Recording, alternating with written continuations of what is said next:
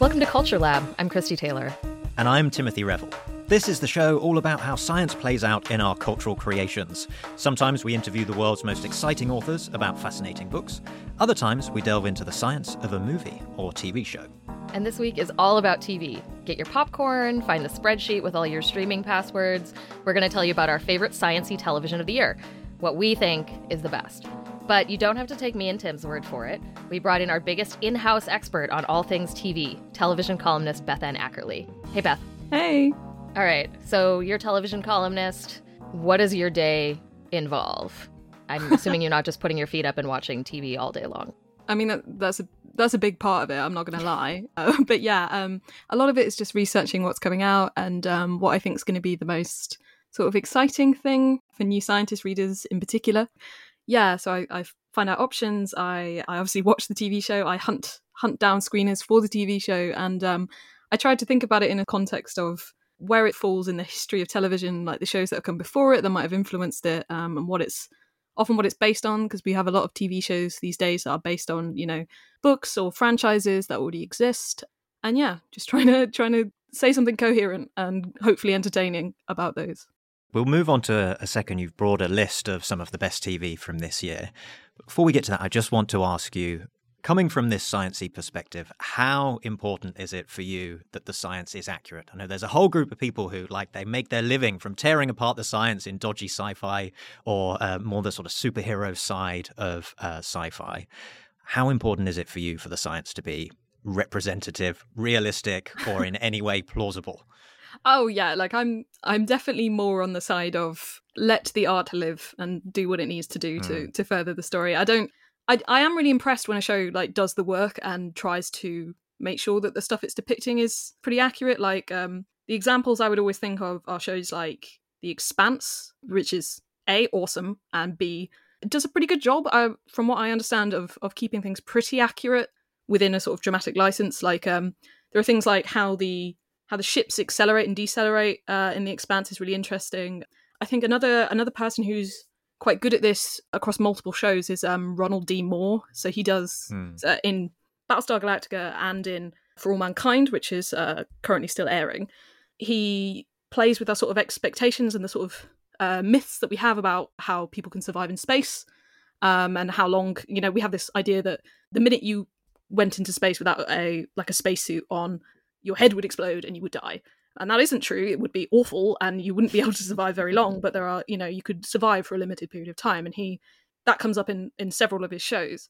So as I say, yeah, like I, I do really respect it when people do it, but it's not the be all and end all for me. Well, I feel like one of the biggest sciency spin-off or or shows that I've seen the most, like the science of explainers this year has been The Last of Us. And, mm. you know, we've all learned so much about fungus as a result. How does that rate on your list?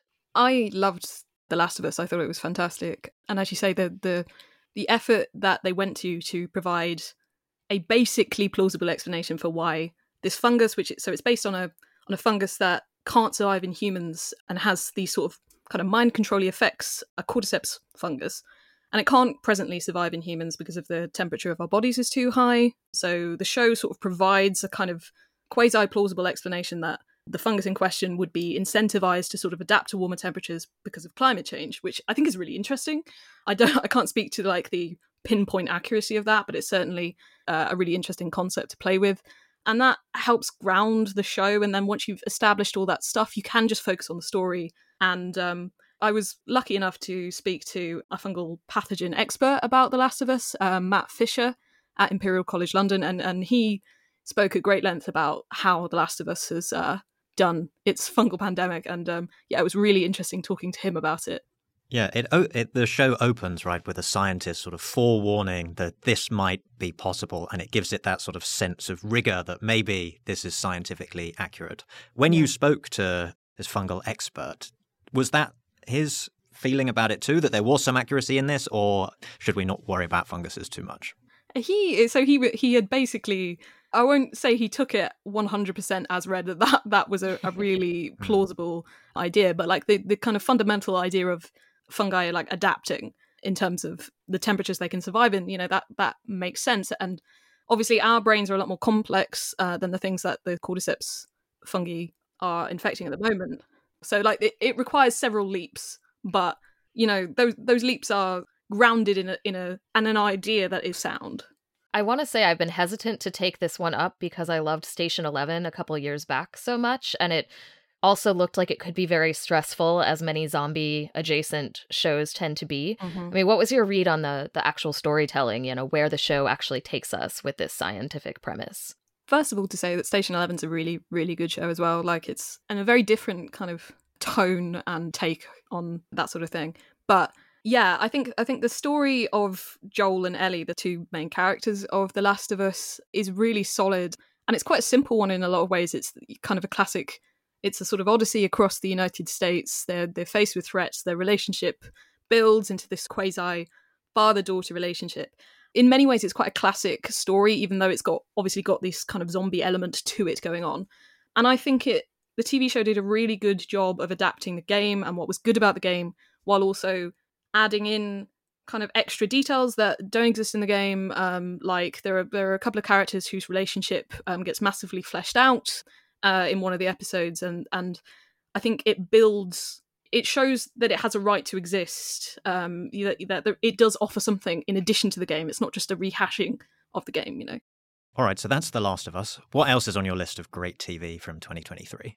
Well, um, so one of my favourite shows of the year was a show called Best Interests, which is um, so it's a BBC show. It's a it's a uh, four part drama, and it's about a teenager called Marnie who has a quite severe form of muscular dystrophy, and her family. So uh, her family played by Sharon Horgan and Michael Sheen. Those are her parents, and then there's also about her sister Katie. And as Marnie's health kind of worsens, they are sort of forced to begin thinking about whether it's time for them to sort of withdraw care from Marnie and for her to be sort of allowed to die peacefully. It is obviously a very sad show, but it is also very funny and sweet.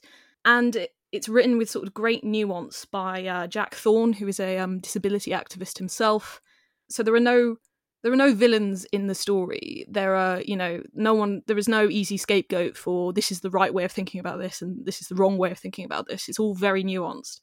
And it's a really interesting take on how disabled people are treated in the UK at the minute in particular, in light of the pandemic, and how when health systems are stretched, who gets deprioritized and invariably that tends to be you know vulnerable people so it does a lot in a very short space of time, and it, it's a very interesting drama about medical ethics and features just some really amazing, amazing performances. It really does feel like there's so many more conversations about those ethics in the wake of sort of the way the pandemic drew, I think, disparities into light and maybe mm-hmm. the under resourcing of health systems both in the UK and the US. There was another show on your list, Dead Ringers, which is a different kind of medical ethics. What was so compelling there? Totally, yeah. I mean, it, you could not get two shows that are more different tonally. but uh, yeah, so Dead Ringers is um, a sort of loose adaptation of the of the David Cronenberg film Dead Ringers um, from the late eighties.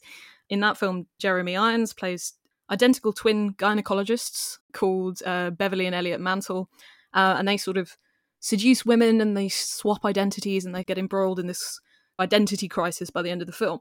And in this TV adaptation, the twins are played by Rachel Weisz instead, and there is still that kind of identity crisis at the heart of it, but it's also much more cerebral. It's it's about misogyny and re- reproductive health and the dangers of giving birth, particularly for people of color and other vulnerable communities, where in lots of different healthcare settings where people's pain and distress are, are often kind of downplayed or completely ignored. And it sort of focuses on how technology could really revolutionize uh, reproductive health and make a lot of people's lives better but it could also make a lot of people's lives worse depending on how access to that technology is given out. Like it, it it's really interesting the approach it takes towards how the wealthy in society could use technologies that ought to be sort of revolutionary and liberating and create further inequality with them and it's only a six part series and it's completely wild and it's definitely not for the faint of heart there is a lot of blood uh, at points and yeah it's it's a it's a twisty complicated series and it packs so much in but I really recommend it. It, I, it might be my favorite show of the year so far. When I first read about it, I was like, I'm definitely going to watch this. This sounds exactly up my alley. And then the review got to the bit that you mentioned just at the end of your summary there, where it's very gruesome in parts. And I'm very squeamish. So Yeah. for someone who's quite squeamish, but can I can watch horror films, but if it's if it becomes a bit too plausible, it's when I have to go and lie down and have a cold compress patted on the top of my head. Is this a show that I can watch, or am I better off just reading about it and enjoying other people's thoughts on it? I think it's a show that, even if you are a bit squeamish, it's quite important to watch because when I say it's quite bloody, what I mean is Mm. it's that that blood is coming through scenes of birth, and it is part of the reason for showing all of that and showing what a what a quite violent process it can be for the for the people who are, are going through it is that it, this is a really dangerous thing for anyone to do is to give birth. And i think making us actually see birth as it really is and not the kind of sanitized version that you see in a lot of dramas is quite important. So yeah i found it quite full on a lot of points but it it's not exaggerating anything. It is just the reality of birth and it's it's so unusual to see it. And i think we do have a specifically connected reaction to it being birth rather than any sort of act of violence. It feels almost harder to look at because we see violence on TV all the time, but we don't see people giving birth in a way that is realistic. So yeah, so I think if you can push through, Tim, I mean, don't faint or anything, but uh, yeah, like if you can, if you can give it a go, I would really recommend it. I think it, I think it's worth your time. Yeah, this Push sounds like through. exactly the sort of thing that is going to make me a bit queasy. But at the same time, it feels like here there's a real good reason to push through that rather Yeah. than just the shock factor. yeah, it's not actually- gratuitous. It's absolutely not. Yeah. Let's get a palate cleanser in. Um, what about like on the documentary front? Do we have anything that that can sort of help us reset after maybe a, a gruesome birth scene? sure absolutely there there have been uh, loads of good documentary series out this year and two that really stood out for me so the first was a show called wild isles which is a bbc documentary with david attenborough it's on amazon prime in the us i believe so it's a five part documentary about the kind of flora and fauna of the uk and ireland and it's just it's so beautiful it's so beautifully made. So most of the episodes they focus on like a different environment. So you've got oceans freshwater grasslands woodlands. So not only do you see the things that are living in these environments you're also seeing what threats they face. And there are so many different plants and animals uh, in in the UK and Ireland that I had no idea about that I learned about through this documentary. And the footage itself is just gorgeous so like the I think the first episode of the show opens with this sort of sequence of orca up in Shetland hunting seals and it is so dramatic and so terrifying. You can really place yourself in the moment. And every episode like is like that. Like it's just wall to wall amazing footage. So even if you're not in the uk i think there is it's such a well-made show that i think you you will really get something out of it One of the scenes from that that really sticks with me is the one where the baby toads get eaten by the leeches.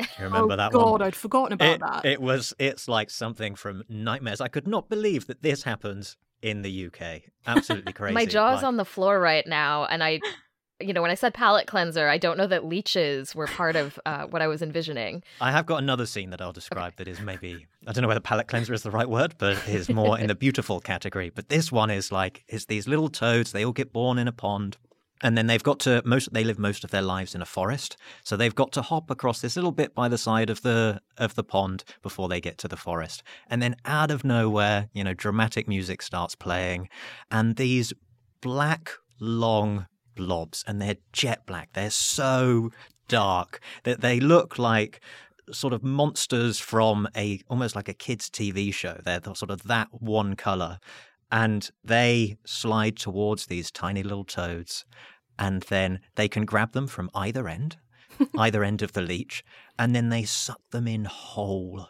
And it is gruesome. It is quite something. I think Attenborough calls it the killing zone when he describes it. And obviously, like many more of the toads make it past than uh, get caught by the leeches. But it's really like, what a way to start. Hello, world. Oh no, got to go past the killing zone. I mean, that's so much of nature, though, right? This is why so many species invest in quantity over quality when they reproduce, right? Yeah, for sure. You've got to make it to the forest, but then it's a little bit nicer after that. But the one that really stuck with me is like, isn't nature strange? Was the, the when the slugs have intercourse? Do you remember this one, Beth? I think Yes, this is this is like Yeah, I don't know whether intercourse is the right word here. It's very like I have seen it going around on um, like little clips of this going around on social media because it's like even if you've I've not seen seen the too. whole show, you've seen this one. The way because they're hermaphrodites, the like slugs, and so they have both reproductive parts, and then they they meet on top of a branch quite high up in a tree, if I remember correctly, and then they're very long penises, as long as their whole bodies, and they're blue appear and they dangle them underneath the branches and then they intertwine together and then they pass sperm packages to each other before then going their separate ways.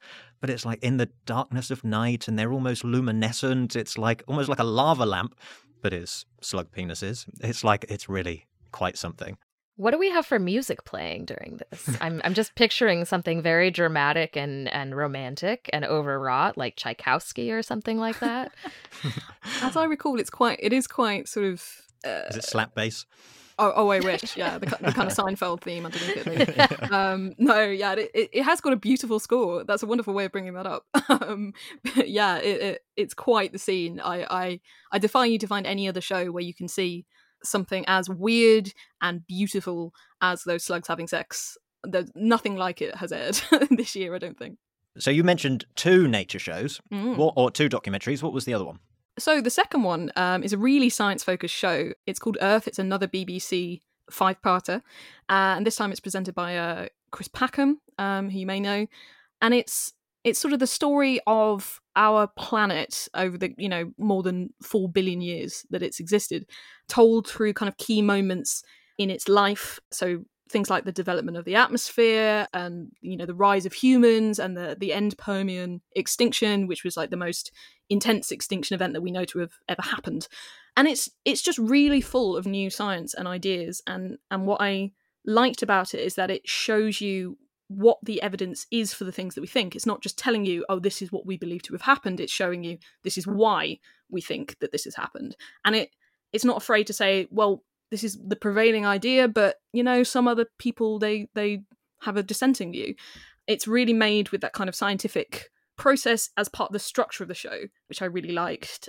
Yeah, so there's like there's one really good moment uh, from I think from the first episode where so Chris Packham's talking to us and he's he's showing you some fossilized pollen from the time of the end Permian extinction, and he's showing you why that why that shows that uh, UV radiation may have had a role in the kind of extent of the destruction in that event. And I just can't think of another TV show recently that has done such a good job of like explaining the steps like that without it feeling, you know, you're not overwhelmed with information. You're just sort of presented with it, and it and it's really really interesting. What else is on your list for? Let's maybe go back into the more fantastical side of things, away f- away from real life. What else would you recommend we take a look at? So one of the shows that I have really grown to love um, is Foundation on Apple TV. It's the um, adaptation of Isaac Asimov's books. I will say that I am a little biased because I love Jared Harris, another The Expanse Mhm. actor who is the best. Also, Mad Men. oh my god, Mad Men, The Terror, what a, what a guy. Love love the guy. Um so yeah, so I'll watch anything with him in it. But yeah, I think I've over the course of the sort of two seasons that it's been on now, I have really grown to love it. Like and I haven't read the book, so I can't tell you how well it adapts from those books, but my understanding is that the books are very sort of cerebral, very ideas heavy, and they've had to do some work to kind of, you know, make them more TV friendly to to get more of a sense of action throughout. Yeah, And I think it's done a decent decent job of that, and it has been a bit of a slow burn. Like you know, it's a lot of characters, and you have to grow to love them.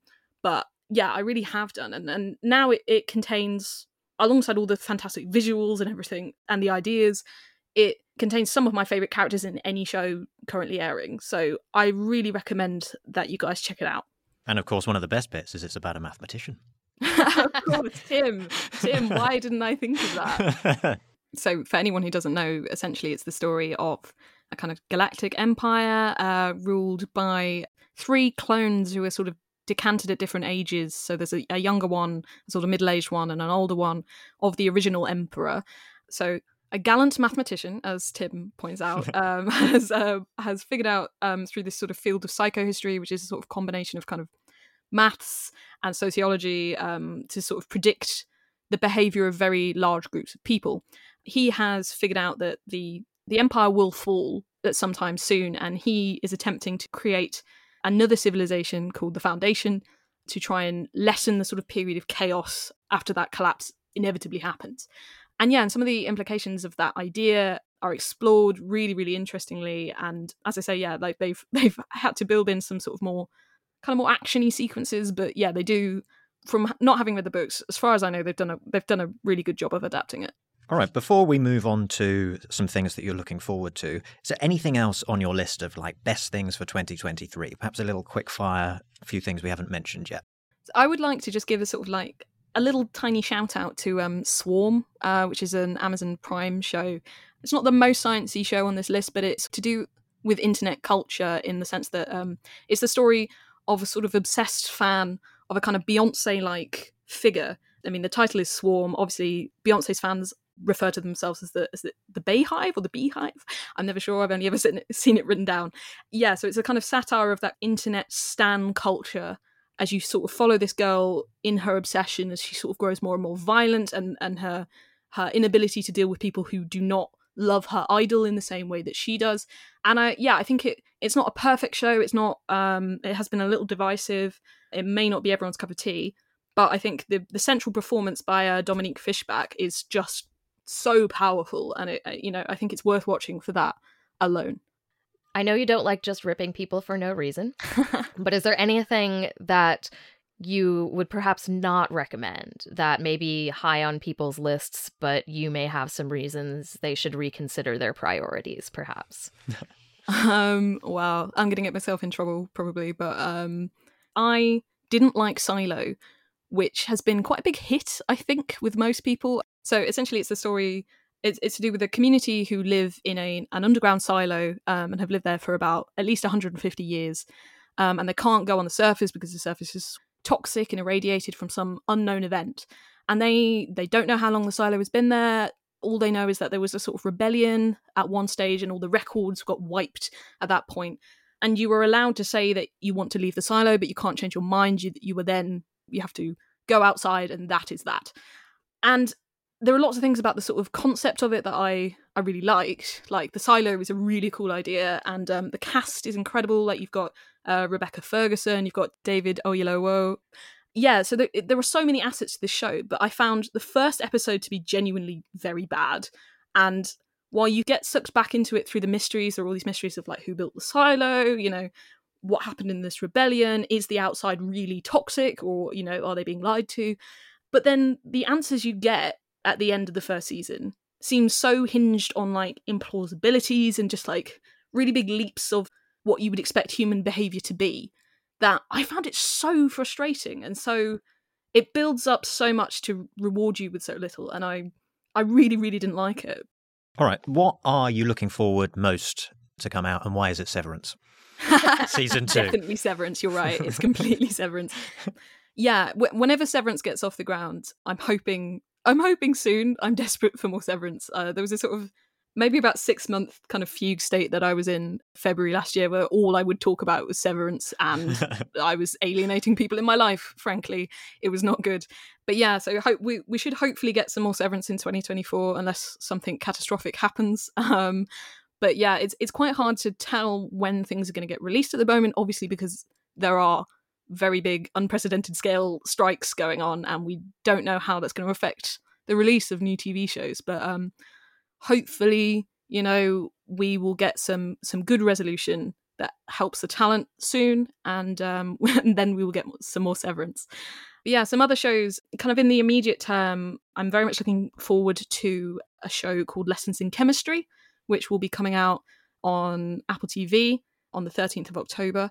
So that's a show about a woman in the 1950s who's a chemist and she gets fired from her lab and she ends up having to host her own cooking show uh, on television across America and she sort of ends up using the cooking show to teach housewives about chemistry uh, and it's it's a really interesting story and I think it's going to be a really fun watch uh, which we're kind of lacking in a lot at the moment. There's a lot of depressing TV shows out there, as I have just spent a long time talking about. And it's headed up by Brie Larson, who's going to be playing the main character. So, yeah, I think that's going to be really, really promising. I'm looking forward to that. And then further out, there's stuff like The Three Body Problem. So that's coming to Netflix in January 2024, hopefully. And then there are a few other shows. There's a, there's a show called Bodies, which is another Netflix show. Um, that's about the same person being murdered in four different timelines, and it's about four different detectives trying to solve the same murder across space and time, um, which will be really, really interesting. There's stuff like the the upcoming Taika Waititi adaptation of uh, Time Bandits with Lisa Kudrow. That's going to be really fun, hopefully. There's Dark Matter. That's going to be uh, Joel Edgerton. He's playing a physicist who ends up in a sort of alternate timeline. It's another multiverse show, but um, he sort of has to prevent the alternate version of himself kind of harming his family. So I think that's quite a cool way of looking at it. Um, yeah, so there are there are loads of shows, but it's quite difficult to know when exactly we're going to get them. I also want to put a pin in about uh, Loki season two. You know, the Marvel oeuvre is you know doing whatever it's doing, but that's been a show I've been. I know it's another multiverse story, but I've mm-hmm. been kind of waiting to see what they do with that next for sure. Yeah, the first the first season of Loki I really enjoyed. Yeah, and um, I know they've got Justin Benson and Aaron Moorhead who were involved in Moon Knight. Uh, and they have also done some really cool like indie films like Synchronic uh, and Something in the Dirt. Those are two really good films, and they have a kind of a real knack for that kind of trippy visual that you get you saw a lot in um, the first season of Loki. So I think that will be a really interesting show. I mean, it's been a it's been weighed down a bit by the sort of controversy around one of its stars, which I won't go into. But yeah, uh, the show itself looks really really interesting, and um, Marvel is in a bit of a slump, particularly with TV. Secret Invasion came out recently, and that hasn't been well received like at all. So Loki could be the show to kind of end that. And yeah, things like Marvel and Disney, um, Marvel and Star Wars, they have some some big big shows coming up soon. We've got uh, Ahsoka that's coming up um, very very soon, twenty third of August. And yeah, there are there are plenty of Marvel and Star Wars shows in the pipeline. Uh, it will be interesting to see which ones are really genuinely good shows, you know, and not just a good Marvel show or a good Star Wars show. Because we have shows like Andor, which uh, came out last year, which was just stunning, um, and that was a Star Wars show. And um, even for non-Star Wars people, they found it a really beautiful, amazing show to watch. So um, it will be interesting to see if any of the Marvel and Star Wars shows can kind of reach that height that Andor has reached. So I'm looking forward to seeing where that goes. Thanks for listening to this episode of Culture Lab from New Scientist Podcasts. I'm Christie Taylor with Timothy Revell and Bethan Ackerley. You can find the list of everything we talked about today, plus links to Bethan's reviews, in the show notes. If you like this episode, make sure you subscribe to the New Scientist feed for more like it. That's where you'll also find our weekly news podcast and the incredible Dead Planet Society, all dropping there like clockwork. To keep up with Beth's reviews and all of our other journalism, please visit newscientist.com. Bye for now. This podcast is produced by OG Podcasts. Find out more at ogpodcasts.co.uk.